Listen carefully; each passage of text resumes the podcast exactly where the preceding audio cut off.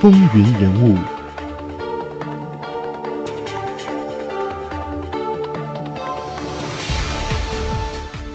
好，欢迎回来。华丽继续为您讲述美国的第十四任总统富兰克林·皮尔斯。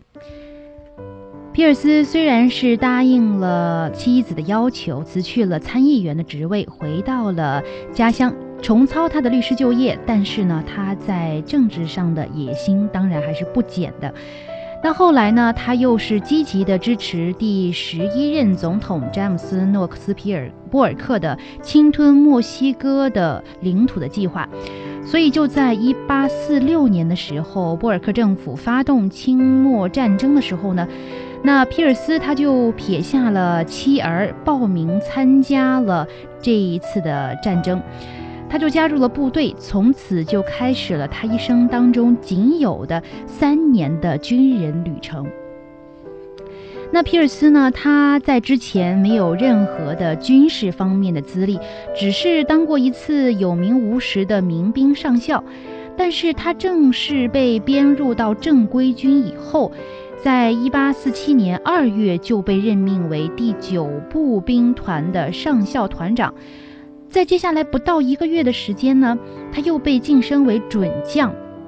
那军队当中就有很多人不能理解，就觉得这一位直部将军哦，怎么会升得这么快？凭借他这种非常贫乏、非常一般的军事方面的资历，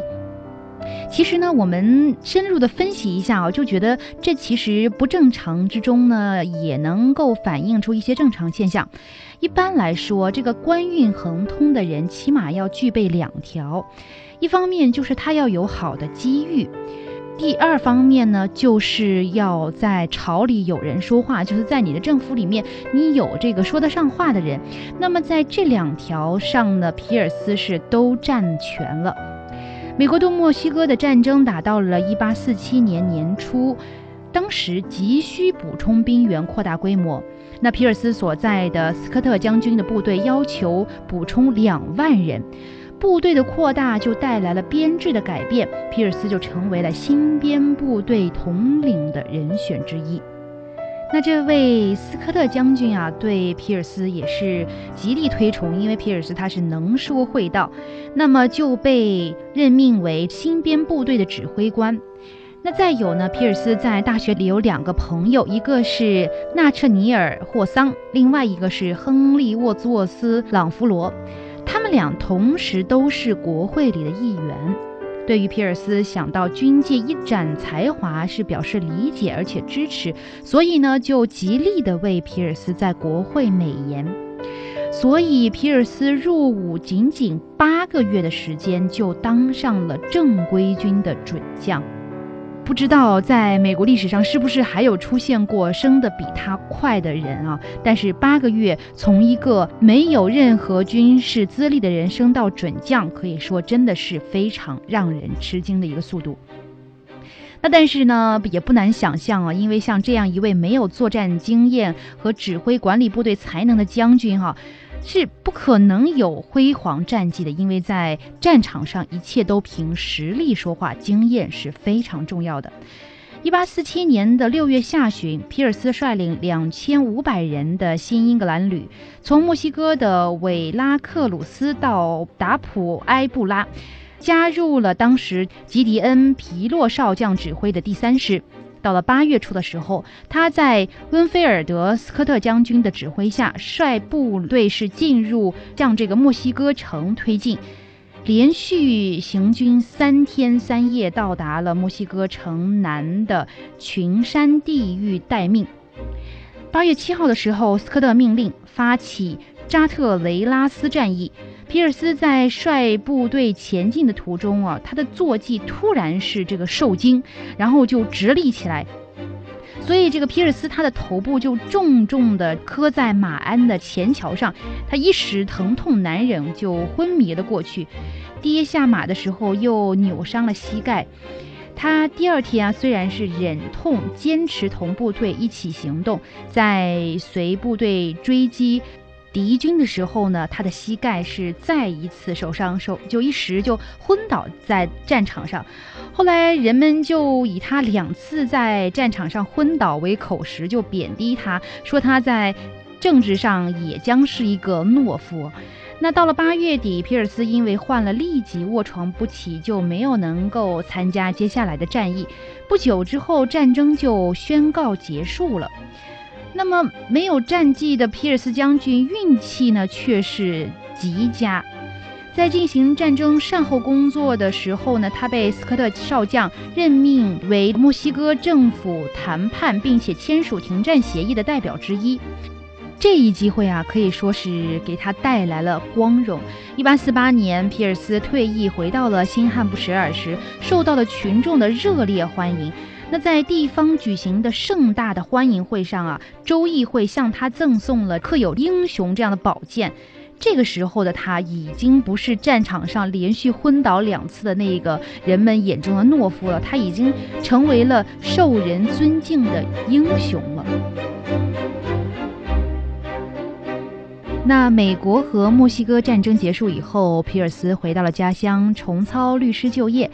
到了一八四八年选举的时候，民主党又提名他为新罕布什尔州州长的候选人，他那个时候是婉言拒绝了。到了一八五零年十一月，新罕布什尔州召开第五届制宪会议的时候，皮尔斯当选为主席。一八五二年大选之前，其实有一个很不幸的背景，那就是领袖人物相继去世。使得两党在政治上的支持啊都产生了动摇。当时六十五岁的总统扎卡里泰勒将军在官场丑闻、华盛顿的炎热，还有医生的误诊的三面攻击下，他是上任没有多少天就病故了。到了一八五零年的三月三十一号，约翰卡德威尔卡尔霍恩离开人世，他的出殡仪式呢成了一次凯旋游行。他的信徒们啊，就在他的墓前树立了一块石碑，以保证忠于他的原则。而前总统约翰昆西亚当斯，则是更奇特的这个奇异，让人很惊异。他就是在众议院席位上是猝发疾病，然后就被抬出了国会大厦，就这样亡故了。那代表一个时代民主的安德鲁·杰克逊，在他退位以后也是猝然去世。那在这样一种情况下，极为特殊的历史情况下，辉格党分裂了。那些拥护奴隶制利益、采取安抚政策的棉花派辉格党人表示要全力的支持妥协案，而同时那些反对奴隶制的道德派的辉格党则是谴责妥协案。民主党呢虽然是比较一致的，但是在推举总统候选人问题上也产生了莫衷一是的状况，所以开始这个竞争候选人提名的主要是四个人，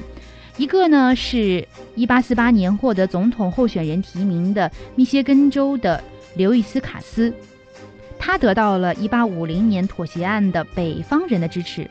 另外一个呢是宾夕法尼亚州的詹姆斯·布坎南，他在南方和在他的家乡州都是很受欢迎的。还有一个是伊利诺伊州的史蒂芬·道格拉斯，他是扩张主义者和铁路利益的代表。那另外还有一个就是纽约州的威廉·勒尼德·马西，他的势力是集中在他的家乡州。在前十九轮的投票中，卡斯领先，布坎南第二，道格拉斯和马西相互交换了第三和第四的位置。到了第二十轮投票，布坎南领先，并且在接下来九轮投票中都保持了这样一种领先的地位。在接下来第三十轮和第三十一轮投票中，道格拉斯以微弱多数的领先票数，那先于其他三位参选人。到了第四十四轮投票当中啊，卡斯又重新的占据了领先的地位。总之，他到了最后就是非常混乱，没有个人可以胜出的这么一种状态。这个出人意外的行为啊，就让民主党就很头疼。所以呢，考虑到投票分散的情况呢，弗吉尼亚代表团在第三十五轮投票中就把皮尔斯作为一个折中的人选提了出来。